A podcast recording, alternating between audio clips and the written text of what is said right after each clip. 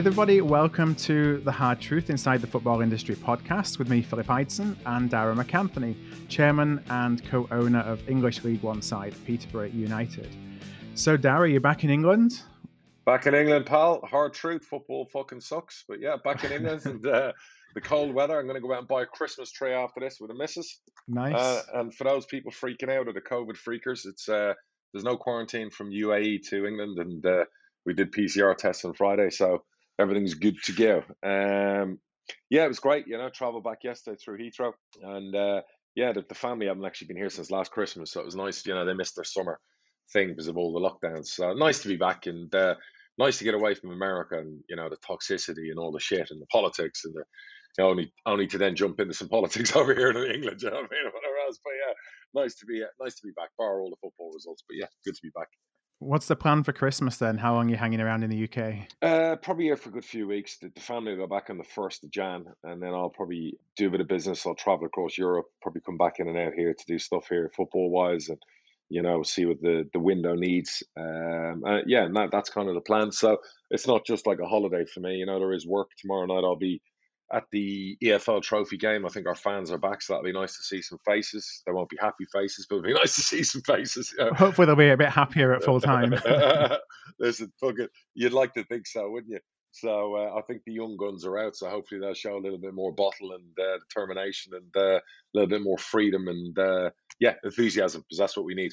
Yeah. So another uh, was it two 0 at the weekend? You lost to Portsmouth. Yeah, it was probably the easiest game Portsmouth's ever played. Um, we changed formation. We, you know, it's it's uh, yeah, it wasn't great. Look, you can talk about formations, but at the end of the day, players have to go out and do the job, and uh, we've lost confidence. Players have lost form.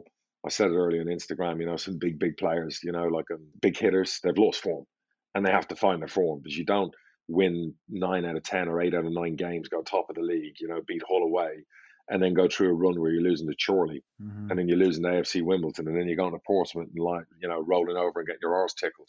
Why Portsmouth have the easiest win of the season? You can blame managers, you can blame tactics, but players have set their own standards and they've dropped way below. Um, my only criticism would be we built the squad, we recruited for a certain way to play, and we had players behind. If there were injuries, you had players behind. Now, granted, you would have to go with a younger player. It's what we decided, like left wing back would be as an example, Butler and then Burrows. Right wing back would be Ward and Kanu. You know, that that's decided in the summer. That's not decided by me. That's in consultation with management. You play your formation, call it three five two or call it what do they call it now? Uh four two three one or whatever it's called. Not four two three one, it's called like three four two one. Is that too many players? Yeah, three four two one or whatever else, you know, with your wing backs.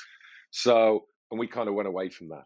And I think sometimes you can make the mistake when you're not playing well you start looking for things, you start searching, and you change things. And I think footballers are simple creatures. You've got to keep it stupid, simple. Kiss one of my favorite sayings, and it's like, look, yeah, a Burrows or a Kanu might get destroyed at a Portsmouth, but you know what? Have at it. You have to sometimes let the youth off the off the hook. You've got to try. You've got to put them in there. At least they'll have eight, nine players with them playing in the formation they know and we've got to play our way into winning. Yeah. And we've we planted a flag in the sand in the summer. It was two ways we were going to play. It was this way, and then there was one other way which we've gone to a couple of times this season. That was our kind of fall to formation and tight games or tough games. So I just said to the gaff afterwards, I said, look, sometimes football can be overanalyzed. Sometimes we do things that we don't need to do. He has the full support. You know what I mean? It's one of the safest jobs in football. And we, I said to him, you know, the owners, myself, my partners, we, you know, we want young, a young team. We want to bring true young players. Our youth team won 6 0 on Saturday. They've gone top of the league. You know, we've got terrific young players. You don't want to kill them by putting four or five of them in because that would kill them. But the idea being is you you sample. So, you know, if two of them have to start the game, great. And then one or two of them come off the bench and have 20, 30 minutes, great. EFL trophy game, great. It's great experience because they are good enough but you'll never know how good they can be unless you give them some game time. Mm-hmm. So if you lose your left wing back or your right wing back, have at it and put the youngsters in. Let them play through. Let the rest of the team carry them and start winning. Let those young players bring some enthusiasm that maybe other players playing out of position won't. And I'm not trying to teach people how to suck eggs. And if Alan Swann's listening, I don't want headlines saying manager moans about formation or manager moans about players being picked instead. Players set their own standards do I think we'll continue like that? No, I'd like to think our players will, you know, find their minerals again and start winning games because that's what they've got to do. And we've got a big batch of fixtures coming up. And, and the quicker we get back two, three, four wins on the spin, it'll be forgotten. You know, I'm as angry as everyone else. Yeah, there's no point in reading social media because everyone's losing their shit.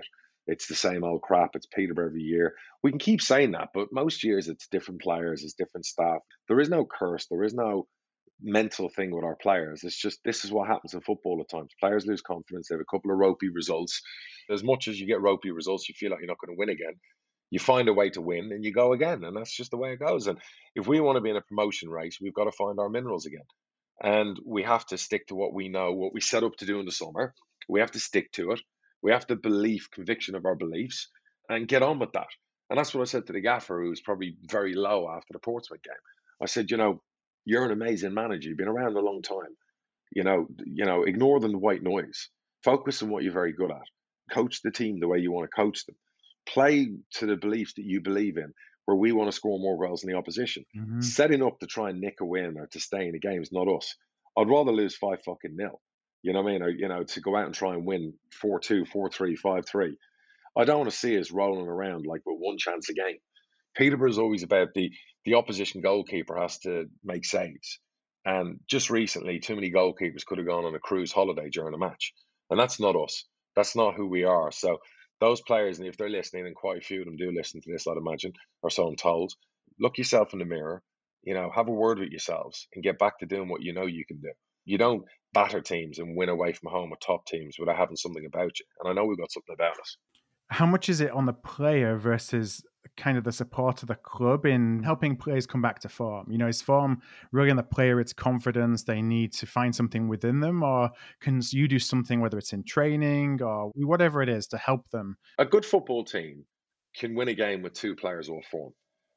A good football team cannot win a game with five or six players off form mm-hmm. and not five or six big players. And defensively, we won the Golden Gloves last year. We haven't changed our defense that much, but we look like rag rovers from set pieces and corners. So it could be little things like your defenders need to fucking get their shit together and concentrate and stop conceding stupid goals. You cut them out, it gives your attacking players the ability to, if they miss a chance, it's no big deal, they get another one. Yeah. In saying that, our attacking players are missing one on ones. So what that can be sometimes is confidence, but eventually the dam will break. One goes in, two goes in, three goes in. Wimbledon the other night, you know, we've missed from four yards. That goes in, we win that game three, four, five nil. Mm-hmm. Um, sometimes it's small little things. So I can't say what they do in the training ground, but it shouldn't be a morgue. I would imagine the manager is trying to freshen them up. He's trying to lighten the load. He's trying to get them playing with a smile on their face again. Don't forget, you know, we were locked up for a long time. Players should be seeing this as a second chance. So to see us playing the way we're playing at the moment, and the other thing as well, I'd say is like I said about the Portsmouth game, you know, to, to get players to play to their strengths, to get players back into form, sometimes you have to be stubborn and go, well, that's how we set out to play. And we're going to have to, there's no point in, in tinkering and meddling and playing a different way. Players haven't played yet, or putting players into a team where they don't belong in a position and you're trying to search for something. That puts them under more pressure. So say to the players, there's the challenge. You're going back to the way you're meant to play. I want you to play there. There's four or five games. Go win three or four of them. Yeah. You know, it doesn't matter. And that's how it's got to be. At the end of the day, we've got good enough players. It's up to them now to play their way out of this little shitty run they're in. Yeah, I often wonder about kind of tinkering. That's what we've been doing at Bradford, at least earlier in the season, was you know, you're tinkering every week with different formations and you're picking formations to try and nullify the oppositions rather than playing to your strength to go out to win. And, you know, with with all due respect to the players involved, you think maybe it would be better if we just have one way and get and be as good as we can in playing that one way. And maybe we can start tinkering around when you start to win. But when you try to do that from a, a position of weakness, it feels like you're you know it's just making the job even harder. Repetition for me in life so important. The way i brought my children up the way i sold real estate the way i did things repetition repetition repetition. The human mind is like a computer sometimes. If you do the same things 10 times you should get the same result 8 9 out of 10 times. The same when i used to do sales. I'd look at my statistics in sales. I had a certain pitch and i could write my pitch down. Even when i worked in timeshare if i did my pitch 10 times i would get in timeshare usually you get 2 out of 10 I used to do seven out of 10. And I did the same pitch. You would see my pitch book, and I have one next to me here. Over and over, same pitch, same pitch, same pitch. And I would get the same results if I did it 10 times. If I went off and did five different and five different, it would be a different result. It's the same in football. You're set up a certain way. If you know that's the way that's got you top of the league, if you know that's the way, like Tottenham at the moment, play counter attacking football. Mourinho's getting criticised for having 29% possession against Arsenal. Who gives a fuck? Because the history books will tell you they won 2 0 and they went top of the Premier League. So he would look at it and go, if he keeps the same squad and plays 38 games and he plays that way, they've got a pretty good chance of being top three of not winning the title mm-hmm. if they did it. Now, if he loses two games and suddenly the pressure's on to have more of the football and change the possession, suddenly I guarantee over 10 games it'll be different. So repetition is key for the human mind, the mental side of things. It's the same in football. So yes, it's good to mix it up sometimes. Yes, sometimes if it's not working, you have to make a change in a game. But I'm not so sure before a game. And I'm not so sure multiple times in a small, like I said, we've played 16 games this season. You know, we had two go to formations and we introduced a third. For me, in 16 games, it's too early. You know, stick to what you're good at, stick to what you know you're good at. And if you're worried about, well, I'm, I'm missing my two wing backs, okay, we'll play the younger players because that's what you've got to try and do. That's what you're back to do. Our whole thing as a club is to bring great young players through. To fuck with everything else, we want to see young players graduating from the academy. We want to see young players thriving in the first team. And yes, it's tough to bring them in when you're struggling in uh, with league results. But at what time do you bring them in? Yeah, there's never a perfect time. Yeah, there's never a perfect time. And it's not like you're throwing five of them under the bus right now. So if it's one or two or three, okay, so be it. You know, we've been unlucky losing some key players, but everyone's going to have that same issue. So, you know, when you have a good squad, and we have a good squad, you know, you get over that and you just get on with it. I, I fully expect us to start winning again. And when, when we do start winning again, trust me, we'll win well. And we'll mm. win it. We'll win in spats. So that that's the key coming up on what are we? We're recording on Monday. When this goes out, you'll have already played, I think. But you got the EFL Trophy tomorrow night, Tuesday night. Yeah. Where some of the kids are going to get a chance again, I think, and yeah, uh, you're going to get some fans back in the ground. Yeah, we'll have some fans in the ground. We'll have a lot of teenagers playing. Um, be a chance. I'm not sure if the manager's playing any first teamers. Maybe a few of them should play um, to to get that winning feeling back. Play themselves into form. Yeah, play themselves into form. Sometimes you do that. Then we have a home game against Rochdale on Saturday, game against MK Dons. Um, look, the games come thick and fast. It doesn't matter who you play. Sometimes you look at fixtures and go, oh, we got AFC Wimbledon. We should be able to win that. It doesn't work like that in League One. And you don't always get what you deserve in football. You know, Wimbledon had three shots on goal, scored twice, hit the post. We had 17 shots on goal. So it just football doesn't work like that. Um, but I know one thing: if you keep playing like that and keep playing like that, like against Plymouth, we had loads of chances. Against Wimbledon, we had loads of chances. Yes, we didn't win, and then we went away from the way we played in those two games to something different for Portsmouth. So odds are you keep playing like that, you keep getting those 16, 17 chances, you know, statistically, it will work. I think about us, you know, we're 23rd in the table, second bottom in the table, another couple of defeats. Mm-hmm. Um, and, you know, the depressing thing, like you said, was you know, you talked about it. The flip side, you get 17, 18 shots. The goals are going to come. You know, I think we had four shots on target over the last three games. We had zero on Saturday. Not good enough. Against 26. Uh, we had actually six shots, not on target. Oldham had 26. Not good enough. Um, and that's how it's been. And it's like, you don't necessarily see a light at the end of the tunnel. That's frustrating. Like, you know, against Plymouth, I think we had 16. Against Wimbledon, we had 16. You know, Chorley, we were fucking rubbish. Then we went to Portsmouth, we were absolute rubbish at least when you go for me, you look at Plymouth and go, we look great offensively. We just didn't score. You know, against Wimbledon, the goalie didn't make any saves, but Christ Almighty, we had enough chances, like from distance, opening them up, getting into the box, hitting it wide. So we're not we're not actually working a goalie, but we're actually getting in those positions. We had 67% possession. So I know what you're saying is when you have a run of games where you don't ever look like scoring, you think when are you like Arsenal are having it at the moment. Mm-hmm. They've lost five, six out of 10, 11 games in the Premier League, but they don't look like scoring goals. And that, that sometimes is more of a concern. So if, if we played the next couple of games and again, we, we're not looking like scoring, that's a concern for me. That's something like, okay, what the fuck's going on here? So yeah, for you, I don't know what to say to you. You're in the lowest ebb you're at for me, the last few results really low ebb. You know, I said to you, you know, after the game in Dubai, you know, I was in Dubai for two weeks with my family. We lost three or four games. It was horrendous. Uh, sometimes the mental pressure on you after games, do you know what I mean? It's like, God, I look around at my family and I go, they don't deserve my mannerisms afterwards where I'm down or I'm not up. And there's only so much you can take in football for so long. You know what I mean? And it's like, you know, I mean, you take it personally. You do, you do, you do, and you get hammered and whatever else. Like I said, you know, social media is a a cruel place when you don't win. Um, you know, particularly for someone like high profile who's out there, like puts themselves out there. You know, mm-hmm. when we win, I have three comments on a Saturday night. When we lose, it's 28. So yeah. there's no balance sometimes with it. Um, but I don't kick the ball. All I can do is, and I stand by, it was the best recruiting we've ever done. Um, the rest is now down to the manager, the players, the staff. Myself, Jason, and Randy have done everything we can for the football yeah. team. Um, there's nothing else we can do. We can't put our boots on, as Barry likes to say, and go out and kick the ball. The players at some stage have to give you payback. And quite frankly, at the moment, they're nowhere near that. well, they got all the tools to do the job by the sounds of it. They do. Otherwise, I'll take their chef away from them. Fucking League One players, eh? honestly. so let's go to the Premier League very briefly sure. then. So you touched on Arsenal, 15th in the league. What's going on there? You know, I'm already hearing about Arteta wanting him sacked, and it's been an interesting ride for them. Yeah, listen, he won the FA Cup. I think he deserves more time than that to, to sack him.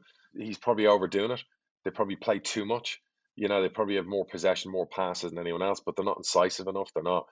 They're not cutting people open. Um, they've got a confidence issue when they do create chances. Mm-hmm. Um, I fully expect Arsenal top six by the end of the season. I think the owners will give him time. I think they know he's an intelligent coach. Um, he's definitely got pedigree, but I don't think you should go out and fix it in January. I think sometimes you, again, I've said there, you put a flag in the sand. You know, the only way we would do business in January is if we sold a player. You know, I don't want to go out and get three, four players. It's just it can't be the answer all the time, and not for our club. And it's why we're now forcing you, not forcing, but putting pressure on the academy needs to be used because the answer can't always be sign player, sign player. Not not in a pandemic, not where we are at the moment. So if I were Arsenal, I would come out and go if we have to. We'll play a lot younger players, but we're back in the manager. And next summer, we have to get rid of everyone, all the players. We'll do it. Mm-hmm. But the manager gets our full backing. Yeah, um, you know, and I hate to bring it back to us again, but sure, it, it, was out in the paper this morning that you know there's money there for Bradford to spend in the in the window, and and it seems like we're putting all of our hopes on the window. Can't do that. The naivety is that you know, I think they thought that they'd be around the playoffs going into January and they saved all the money to go and have a push to get promoted. And obviously that's not worked out for them. And so now you're putting the, you know, you can say the future of the club potentially based on how badly it goes. But there's a lot of pressure on January and that's when you have least leverage, I think, in the market because everyone knows it. Correct. Well, when you're in a, when you're in a situation where you're there, you could lose football league status. You might need to make two or three key signings, a spine. Mm-hmm. You might need a midfielder, a defender, and a striker. So you bring a spine in you might yeah. want to bring characters in. You might want to bring people, give people a lift. You know, where we are with our squad, these players don't need me to give them a constant fucking lift by signing three new players all the time. Um, like I said, if if if we did business in Jan, it would be selling early and then looking at bringing forward summer signings to Jan mm-hmm. to to to plug holes um, and and deal with injuries. Do you know what I mean? Kind of thing. But for Bradford count, yeah, I mean, look, it's it, it's dark times, but they've got a very experienced manager. Now, yeah. no doubt he will get back in in January, but at the end of the day, you don't want seven, eight, nine players because that's just going to be Harry Carey. Yeah, because now they've all got a gel again, and now you march, yeah, and yeah, um, you know you're in trouble. So anyway, we'll see how that goes. Back to the Premier League. I just wanted to bring up Sheffield United. Mm. You know, sitting on one point, mm. seems like second season syndrome. No, Wilder's a brilliant manager. What he's done there has been tremendous, and there'll be all those calls for bringing a, a Sam Allardyce in or bring whatever in because it'll be the money it's always the pressure of you know you got to stay in the Premier League. But yeah. my only problem with Wilder would be his recruitment. He spent a lot of money on strikers, and I'm not mm-hmm. sure that they're the best strikers to do the business in the Premier League. And that was last year as well as this year. I mean, you know, Billy Sharp was still scoring last year. McGoldrick was still scoring last year. I'm not sure, you know, he spent 24 million on Brewster, you know, 16, 17 million on Ollie McBurnie for which I'm very thankful for. But he's not done anything, and it was like a surprise that uh, he went there. To be honest, I, I like Ollie McBurnie. Um, he probably needed another year in the championship. Yeah, um, he's young. Brewster, I never saw. You know, yes, he scored for Swansea on loan last year, whatever else, but he was he 24. Now, Liverpool get a lot of money for their reserves and their stiffs. I mean, no chances he worth 24 million. You look at Ivan Toney Could Ivan Toney have, you know, with Chris Wilder and Shep uh, as a target man, mm-hmm. could he have brought them in? Could he have had them play differently? You know, for a fraction of what they paid for Rhian Brewster. But again, it's like we're in the Premier League. We must go and buy a Liverpool reserve for 24 million. I think if they win one, they'll win three or four. But yeah. they need to win quickly. Yeah. They're running out of time. And when you're down there and you're in a fight like what happened yesterday, they've already scored in the 90th minute. That's just so typical when you're like scratching and, and, and crawling for even the slightest bit of like help. You know, you're thinking a great point, take the point, Leicester, move on and then they get sucker punched. Yeah. Uh, and it seems to happen when you're going in a bad run or you're in the wrong end of the table. If they win the next game, they win three or four. Look, they have a chance. There's some bad teams in the Premier League. West Brom are a bad team. You know, there's, there's a few bad teams in there. So I, I wouldn't I wouldn't bet against them.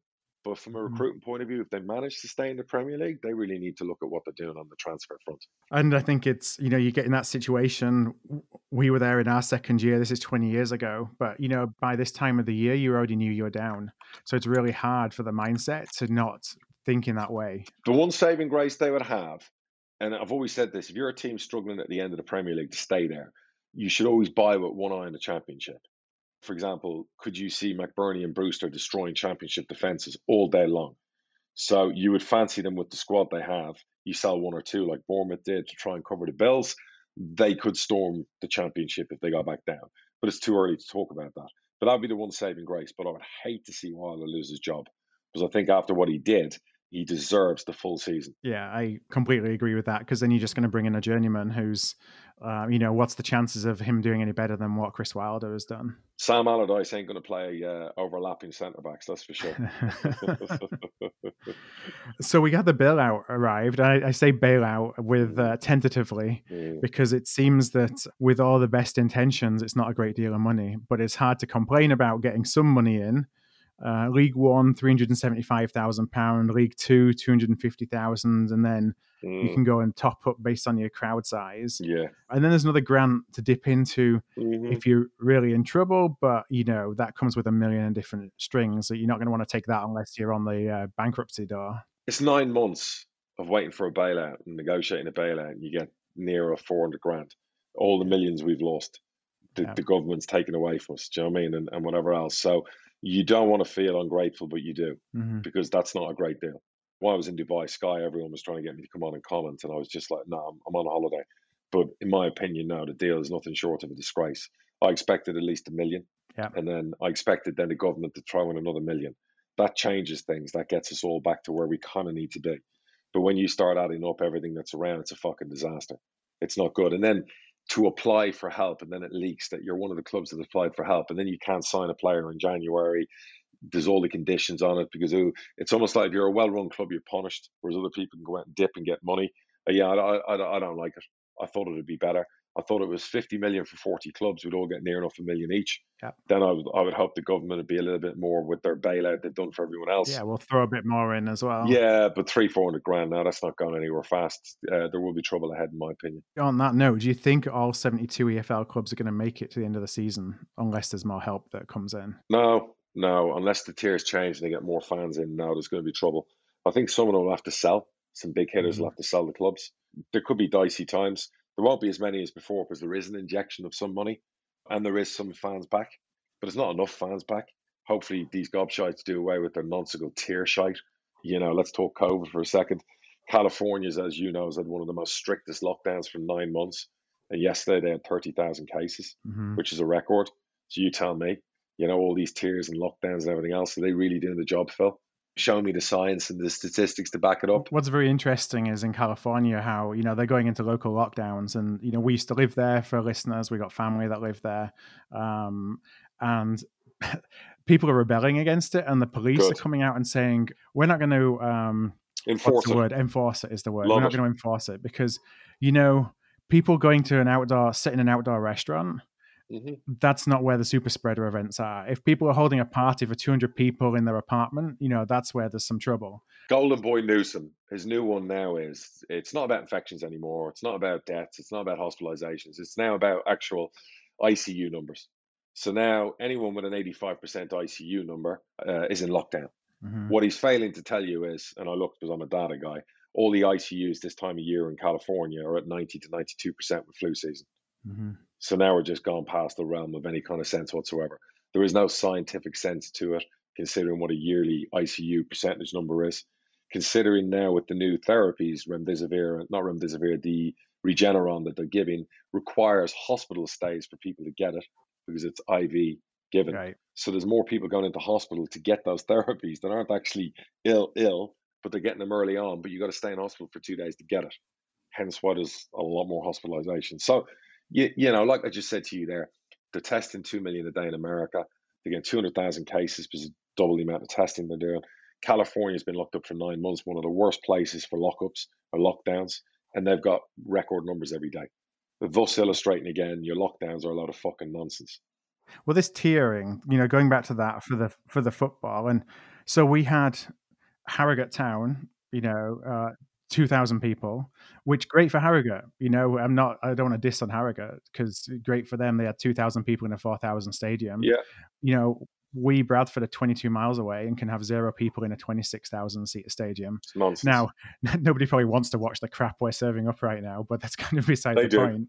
they do. We'd still be there. they do. Does, doesn't make any sense. You got nobody in St James's Park, you know, 56,000 or whatever it is. It's just insane. Man United, 76,000. Yeah. You know, Anfield last night, I watched 2,000 people, you know, out of 60. And by the way, they're all cramped in one stand, aren't they? Mm. Again, you got like four stands in the stadium, you know, it's like uh, for us the same. We, this, he, he he threw us a bone again. It's a couple of crumbs because obviously they can see people are done enough. I don't know how government politics work in the UK. How do they get rid of the Prime Minister, Phil? Because they're going to get to the stage where I think when your next election, Labour's a shoe in now. You can have like all these votes of no confidence that Yeah, I- through Parliament. And I, I, I would imagine there's so little confidence left. And I'll give you an example. We get in last night from the airport. We drive through Weybridge, lovely little town. And I counted my missus who were driving by. 13 out of 36 commercial units, shops, and whatever else were all gone, empty.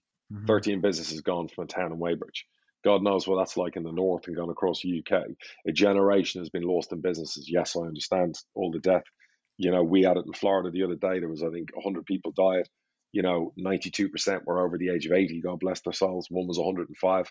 But it's like, you know, you look over here and you look at the high street and you look at businesses and people have lost everything. And you're going, what are they fucking doing? Here's a really fascinating thing for you being in Dubai because obviously you're out there. It's great to see different cultures how they handle it. The the, the can't handle the vid. I'm calling it the vid because I watched Chris Rock. He did a new show on Netflix, and I love uh, not Chris Rock, Kevin Hart. I love Kevin Hart, and he did like a comedy show from his house, and he, he had the vid. So he's speaking about Mhm. having the vid, the coronavirus, you know. So we're in Dubai, and I follow one of the local media companies on social media in Dubai, and up pops the ruler of Dubai at the start of November getting a vaccine. So there he is, he's getting a vaccine. He's already vaccinated all the healthcare workers. He's already vaccinated like frontline workers. The police and all airport staff are next. And then people over a certain age are getting it before Christmas. Guess where the vaccine's from? Yeah, you uh, you said China, right? It's a Chinese vaccine. Correct, China. Yeah. But no one's writing about that in England. No one's even no one's writing it. about it in America. I mean, China have probably had it for nine months, and I'm all for it. Like I had a Mhm. row with like somebody who worked for me yesterday. was Like I'm not taking the vaccine. I'm like, well, listen, you can stay at fucking home and wear a mask indoors. Yeah, I'm Mhm. taking it. All these vax people losing their shit about a vaccine. We will not get our normality back unless we just fucking take it.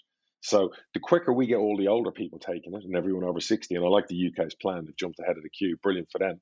The idiots in America and the FDA are holding it up by 3,000 people a day are dying. Get the fucking thing out. It's 94, 96% efficacy. Let's get it done. Let's just get it done. If we can all run out and get the vaccine, and we get all these people over 60 with a vaccine, you won't see as many people in hospital. There won't be as many deaths. Piers Morgan, the press can't write about it anymore. There won't be all the headlines. People will get normality back. And those people who lost their businesses, God bless them. Because, like seeing what I'm seeing on the high street, Phil, God knows what it's like in Bradford and areas where you live. Mm, Um, but it's horrendous seeing it. It really, really is sad.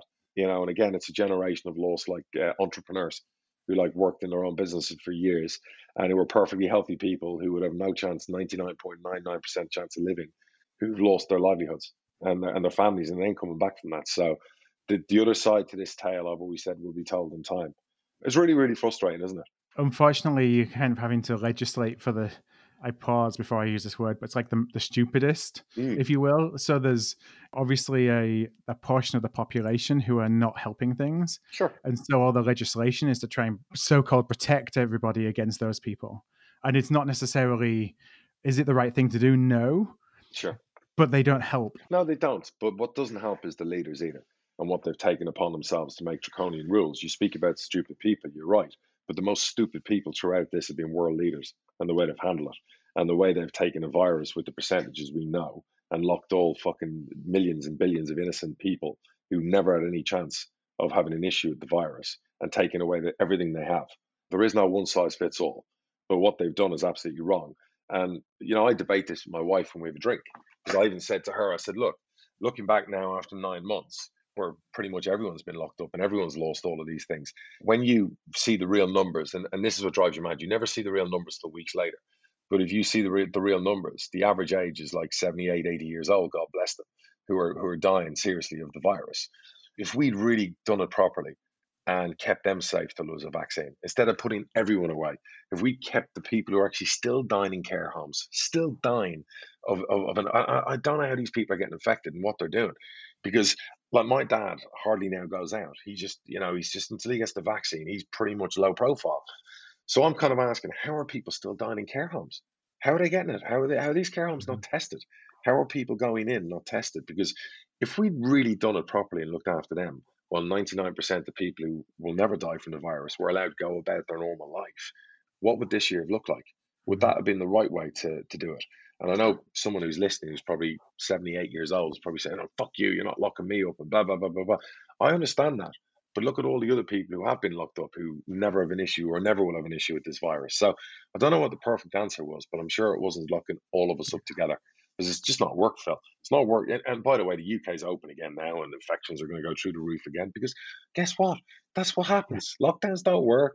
It just doesn't work. When people are in close proximity, are you going to have that? Yeah. Even if they turn around and said, you know what? After Christmas, here's what we're doing. For 60 days, over the age of 65, we're really encouraging stay at home. We look after you. We get you the vaccine. Watch the numbers drastically fucking drop mm-hmm. because they are the people who are dying, Phil. You know, when you start looking through the real numbers, they're the people who are dying. And it's horrible to see that we're not actually stopping that. And everyone can blame, oh, well, because people aren't wearing masks and you said stupid people and young people are going to have partying. You're absolutely right. But if you're 60 or 70 or 80, what are you doing hanging around a young person? Yeah. How do those young people infect you? For God's sake, what is going on? This argument that will go on forever. This is so frustrating. Vaccines, let's all take them. Talking about politics and football, we have uh, good old Brexit. mm. Now we have new overseas player rules that came in last week. Be good for us. It seemed like it was. So teams aren't allowed to sign anybody from overseas under 18. Points based work permit system for the rest. Uh, maximum of six. I think it was just under 21s, a maximum mm-hmm. of six that you can buy. So between 18 and 21. Essentially, no more stockpiling of overseas young players. Yep. Does that increase the value of young play English young players? Yes, it, helps if you have a good academy. It will certainly help in in getting better transfer fees and better deals for the younger players because instead of Chelsea going out and buying a load of players from Europe and or Brazil or wherever and parking them in Belgium or parking them elsewhere, they're going to have to be a little bit more um, talented in how they recruit now. And there will be a lot more academies lower down that'll get, you know, raped and pillaged, dare I use those words. Do you know I mean? Unless they've got a good category and that's why we're trying to get that cat too as quick as we can. Like we at the moment, we've got a couple of players that Prem clubs going to take, so we're trying to negotiate deals as best we can. But the value of those deals for these 15 year olds or 14 year olds, like 150 grand. If we were cat two, it'd be more like a million. So that's why it's so important to get to that level. It's different when we have a 17 year old who signed a pro deal. We can obviously get a lot more money for them because they're pros. And obviously, we've again we've got those players that Premier League clubs are trying to buy now and with this new rule coming in, hopefully it will drive the prices up, which will help us do better. How does the uh, and this is uh, maybe a, a, an obvious question that I just don't know the answer to, but sure, why does the categorization of your academy impact what you can charge or what the value of the players are if the prem come in? Under the rule we did when we when we got more solidarity money, it was agreed there was a tier system. And it was basically if you went to a tribunal, they do an assessed value on a 13 or a 14 year old, how long they're with the club, blah, blah, blah, mm-hmm. blah, what stage they're at. And it was like 75 grand going up to 150. And then if they made five appearances, X amount more, you get a sell on. And then each category you go up and in, you get more in that tier. And the reason being is because you invest more. So we as a, as Cat 2 would invest double the amount. It would be like, I think, over a million quid. Cat 3 is half a million. You go up to the top category, it's like 3 million a year gets put into academies. Mm-hmm. You know, you get three million in funding, and you have to put in three million. And as you go down the categories, it's different amounts. So what we're trying to do is by going up in category, we get more funding and we have to put more in, but we get better coaches. We can pay our coaches better. We get better scouting. We get better players we can recruit locally. Having that category we might persuade a player not to go to Leicester or to Norwich's academy and come to our academy mm-hmm. because it's you know also you got better facilities. So uh, the payoff to that is if somebody does get like we've got a young England goalie that every club in the country wants, for the most we're going to get probably a couple of hundred grand. Mm-hmm. You know, it, in another category up, we'd probably get near enough seven fifty. That makes a big difference. Do you know what I mean? And, uh, you know, I hate peddling and selling 12, 13, and 14 year olds. You know what I mean? This is what COVID's done to us. mm-hmm. no, let's say you sell that young uh, kid, basically. Um, do you have the ability to build in, or is there clauses based on his performance, or is it just a it's a cash lump sum? You, you, you get a you get a cash lump sum, and then you get a percentage when he signs his first pro deal. Okay. Then you you get another amount when he makes his debut, mm-hmm. and then you have a sell on. So the only way would be, you know, if if you went all the way to the first team and he then got sold, and say Brighton, Brighton bought you a young player, and then Brighton sell him like uh, Ben White. He came, let's say, from Peterborough's academy at eleven, and then he went to Liverpool for fifty million. Hopefully, there's fifteen percent in there, you know, as a sell on that you're going to get paid down the line. But unfortunately, you know, most clubs don't have nine years to wait for a player to go through puberty grow hairs on his arse cheeks and go out and you know get a move. So it doesn't always work like that, but that's kind of the idea. And obviously, then if it's a higher category, you get more. But look, that's the way it is. You know, everyone's adapting. We have to adapt like everyone else. You know what I mean? We we went big this year, budget wise, everything else. Yeah. But luckily, we've sprinkled in there a lot of young players. So if changes need to be made or we need to reassess or redo whatever, we've got some really really good young talent in there. All right. Well, I'm going to leave it at that. We're going to come back in uh, a moment or two with some listener questions. Hi, everybody, and welcome back to the Hard Truth podcast. We're going to go straight into some listener Q and A, and uh, we're going to start with a question that we got from Daniel. Daniel says he wants to ask, um, "What do you make of the situation with Jack Marriott?" Uh, he says he's a brilliant player with bags of potential, but hasn't really been given a good run since leaving Posh. Yeah, he, he went to Derby and he was Lampard's high, you know, number one target. Then they signed uh, Waghorn, which surprised me. And then he got in, he played, he came out. We saw him come good in the playoffs where he destroyed Leeds, uh, scored some big goals in the playoffs, got him to the final. Should have played in the final. Lampard went with midfielders up front instead of him. So it was mad. I know Lampard and his assistant dug him out quite a few times, and that really got to him. I was spoken to the player. Then he had injuries, which is very unlike Jack because he played for us. He played 45 out of 46 games. The only game we left him out was the final one, so he can get injured. So he was always fit. So then he was picking up silly injuries because his game is based on pace. He was getting, I think, muscle injuries. So I spoke to him in the summer. You know, he was trying to get a fair run at Derby. He went into the Derby team. They weren't at the best of time, as you can see with the results Derby have had. He's gone to Wednesday. It hasn't happened. I mean, Jack's still only 26. If we were promoted, I'd probably try and go and sign him. Yeah. I still believe with his ability, there's a player in there. And with his pace, you know, there's a certain way you need to play that suits Jack Marriott. I'm good at for him, but he's still young enough to go again. And I know he's got the burning desire to do well. Now, for those that don't know, who aren't posh fans, who who know, like me, I know of Jack Marriott. I know that he was banging him in there for a little while, um, but I don't really know the backstory. It seemed like he, he came in, he did a job immediately, and before you knew it, he was back out, um, and that you sold it. We, we we knew what we were signing. We paid like I think three hundred grand from four hundred grand. It was his game's all about pace, off the shoulder, and we played to that. He won the Golden Boot by a mile he was the best player that year in League One, but Bradley Dack won the award because we weren't in the playoffs. Jack scored some unbelievable goals. He was Mr. Consistent, never put a bad performance in. He was fully fit the whole season. Then we went to the summer. We sold him to Derby for a good few million because we played Villa in the Cup and he destroyed John Terry. Right. Scored like a couple of goals. And I think John Terry told Frank Lampard, if there's one player you want to buy, make him your striker. So, yeah, he he's still young. He's still got a chance. I know it's not gone well from the last couple of years, but it'll come again. All right, we've got a question from Peter, and, and Peter asks uh, I don't really know the context of uh, Peter's background, but his question is how does one become a scout? You know, how can you get your foot in the door into a scouting system? Well, you know, I'll, I'll give an example. I had a young guy called Ben. I've got two Bens working for me, actually. I shouldn't give their names away. But one of them, uh, the newer one, Ben, you know, was emailing me every week. He's a Bournemouth fan. So he would email me young players, and I'm not. This is no advertising for people to start emailing me, by the way, because I'm, I'm full in that department with my two young scouts. And he had a knack for describing players. Uh, he had a good eye. Obviously, recruitment is a big part of what I do. Yeah. So I decided to give him. A, he, worked for free for me for a while, mm-hmm. and did a bit of scouting, got into it, and that's how he did it for me. So anyone out there, write to your local club, send them reports, give them an idea, tell them that you're happy to do a month for free to prove your worth and then obviously, if you become a scout, you get your, your petrol paid, you get a little fee, and you never know. You know, I, I know who was it? The guy at Norwich, um, Stuart Webber. he'd start at summer. I think he worked for my manager summer, and he ended up going in doing a really good job. Now he's like he runs the whole club, technical director. You've no idea where they started. They started at the very bottom, uh, and they worked their way up. So it's not impossible, but you need to really put work into football. You need to go all over the country, no games, no players, know what to look for and what not to look for. With my scouts, I give them a bit of a there's a certain sheet they've got to fill in. There's certain things I've asked them to look at that they kind of went, oh, that's interesting, that they never thought about, about looking at a player before warm ups, before game.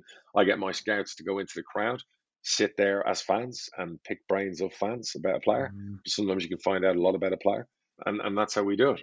Saturday night after we got beaten by Portsmouth, that's how I spent an hour. I was reading scout reports, mm-hmm. you know, just to get my mind off that result yeah. and, you know, look to the future. So, yeah, it's what you got to do. You know, the little things you do, work never stops, right? And uh, this morning I'm analyzing stats and data that I've got from the last four weeks. So that that's a big window to the south for me as well. Yeah, I'm kind of embarrassed to say now, but in the 90s, I would write letters in those days to uh, the manager. we all did. When I lived in Spain when I was 15, I wrote letters to Liverpool. All right, I've still got some of the notes writing about players they should buy. We've all done it as kids. Do you know what I mean? Like I was 14, 15. We all did That's it. about when I was doing it. I got letters back from Lennie Lawrence on uh, these players that I was telling him about. it's really funny. When I when I went into real estate, true story, uh, I was 20. I wrote Simon Jordan a letter and I sent him a whole proposal on buying real estate in Spain. And to my astonishment, his secretary rang me and said, you know, Mr. Jordan really appreciates you sending the letter. And, you know, not going to do business this time, but you know, thank you very much. And I thought, you know, well, fair play. Yeah, he didn't ring me himself, but like he was this football club owner. He had a lot of money. He was very wealthy. He was always coming to Spain. Funny enough, I think he ended up buying the places I sent him, but he just didn't use me.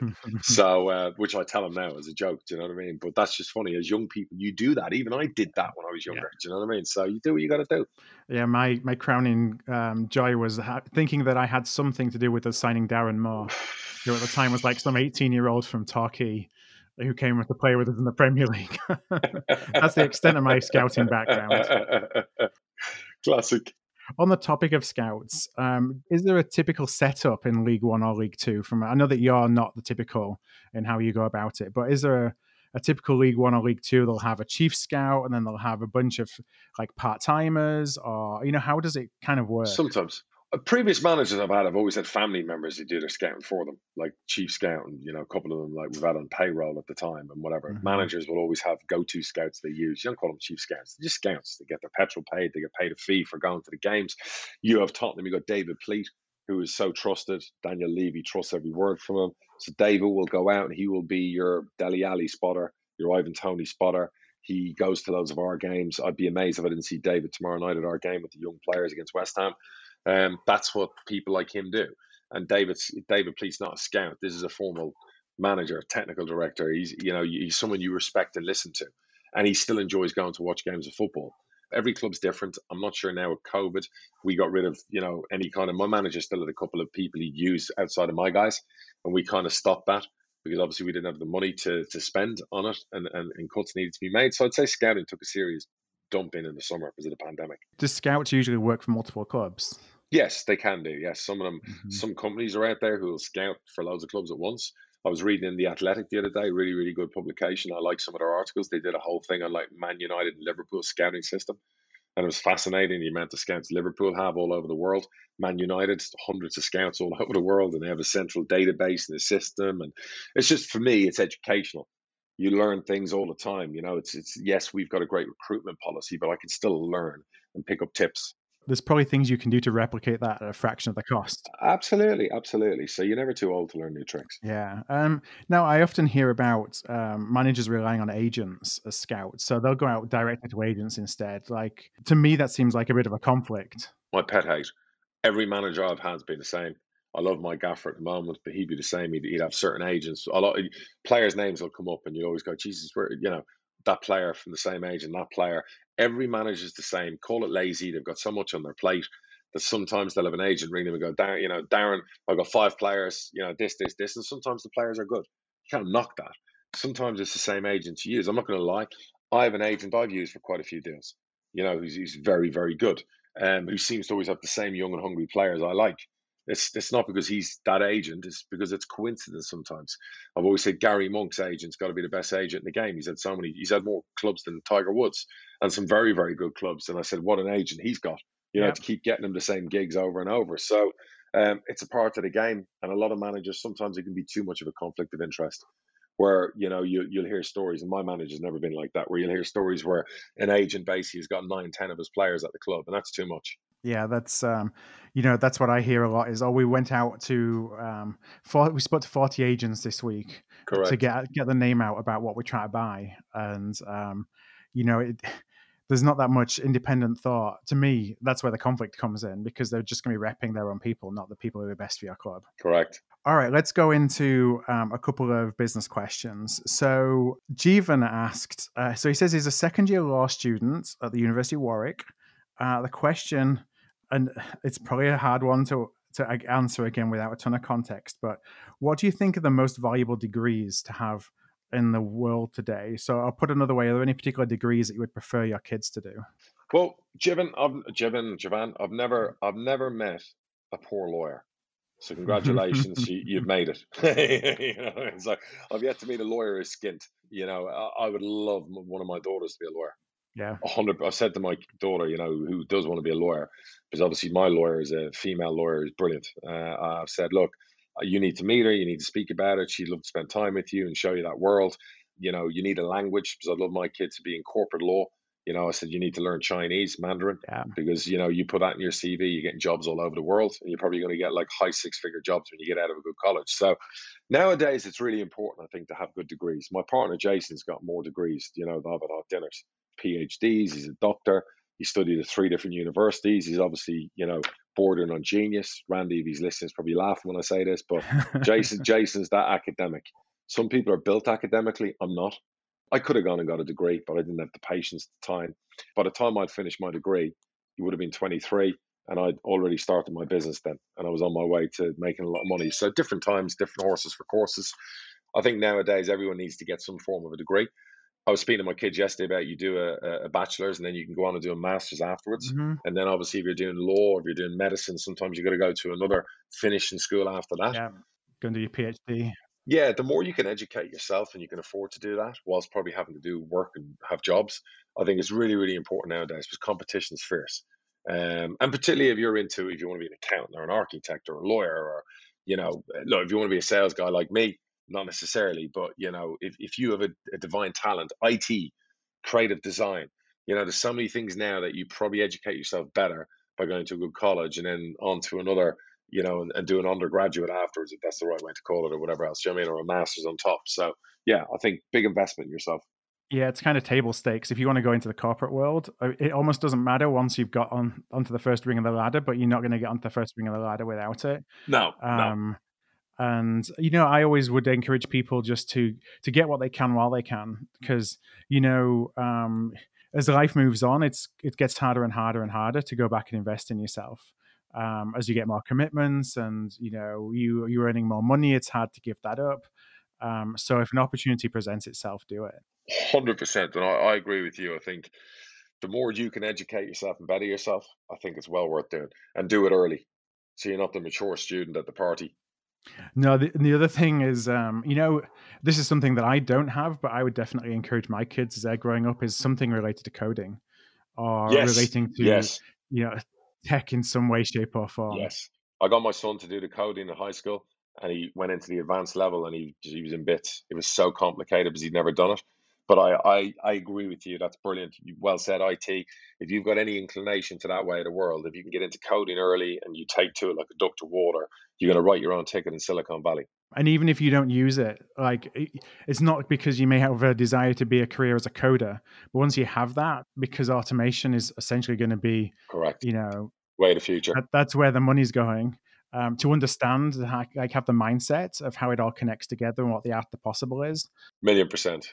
All right, let's go with uh, last question this week, an anonymous question, which is, um, you know, if somebody's approaching you to invest uh, or to buy one of your businesses, sure. or maybe a business that you've already invested in, um, you know, that you're you're an investor in rather than an owner, what kind of criteria do you consider as to think, You know, what should we be taking this money? Should we even be enter- entering into a conversation?